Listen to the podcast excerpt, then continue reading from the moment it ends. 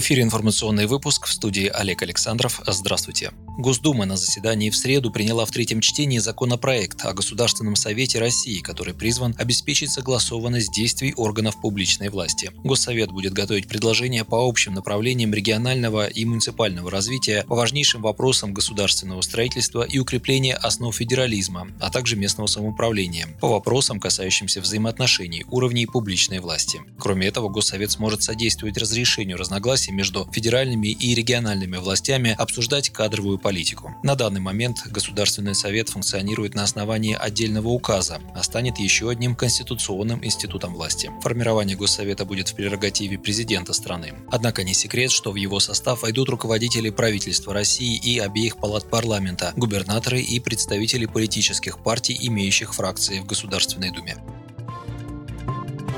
Еще один немаловажный закон, принятый накануне Госдумы, окончательно коснется тех, кто собирается получить российское гражданство или работать в нашей стране. Новелла уточняет вопросы подтверждения иностранцами владения русским языком, знания истории России и основ законодательства. Согласно закону, требования к уровню владения русским языком как иностранным, знание истории России и основ российских законов устанавливается в зависимости от цели иностранного гражданина. Это может быть трудовая деятельность, временное или постоянное проживание. В зависимости от цели получения сертификата устанавливается и срок его действия – три года для получения разрешения на временное проживание, разрешения на работу либо патента, бессрочно для получения вида на жительство.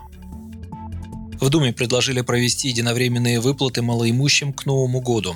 2020 стал самым трудным годом за последние пару десятков лет. Многие россияне оказались в сложной экономической ситуации. В этой связи правительство могло бы прийти на помощь и провести малоимущим единовременные денежные выплаты, заявил лидер партии «Справедливая Россия» Сергей Миронов. Коронавирус и экономический кризис ударили практически по всем отраслям экономики и по всему обществу. Труднее, как всегда, пришлось самым нуждающимся. Многие из них Многим из них придется обойтись без новогоднего праздничного стола. В этой связи предлагаю правительству подумать над проведением единовременных денежных выплат для инвалидов, одиноких пенсионеров, многодетных и малоимущих семей, сказал он. Это позволило бы бедным россиянам хотя бы в Новый год почувствовать, что государство о них заботится. Особенно такие выплаты необходимы пенсионерам, находящимся на самоизоляции, отметил Сергей Миронов. Рассуждая о разовой сумме, которую можно было бы выплатить этим категориям, глава «Справедливой России» предложил сделать ее по аналогии с единовременным единовременной выплатой семьям с детьми минувшим летом, то есть 10 тысяч рублей.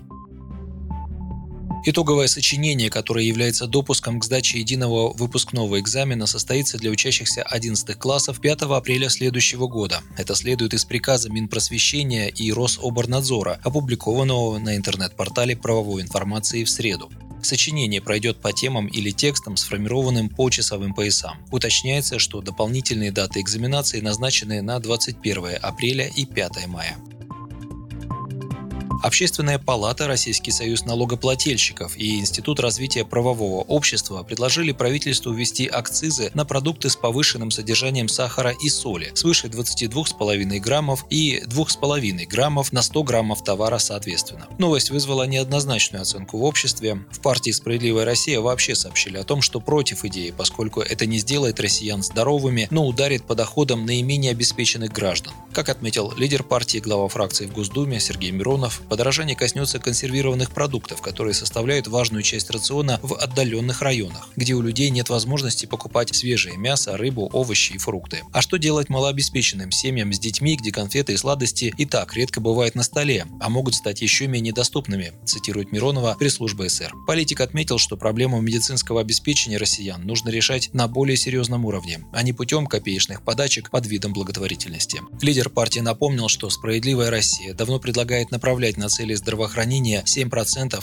от ВВП страны. Что касается вредных продуктов, то надо исходить из чувства меры, а также из того, что действительно вредные для здоровья продукты должны быть вообще изъяты из продажи и запрещены, уточнил Справедливорос. Чтобы люди выбирали здоровое питание, нужно обеспечить им нормальный доход и выбор качественных недорогих продуктов, заявил Сергей Миронов.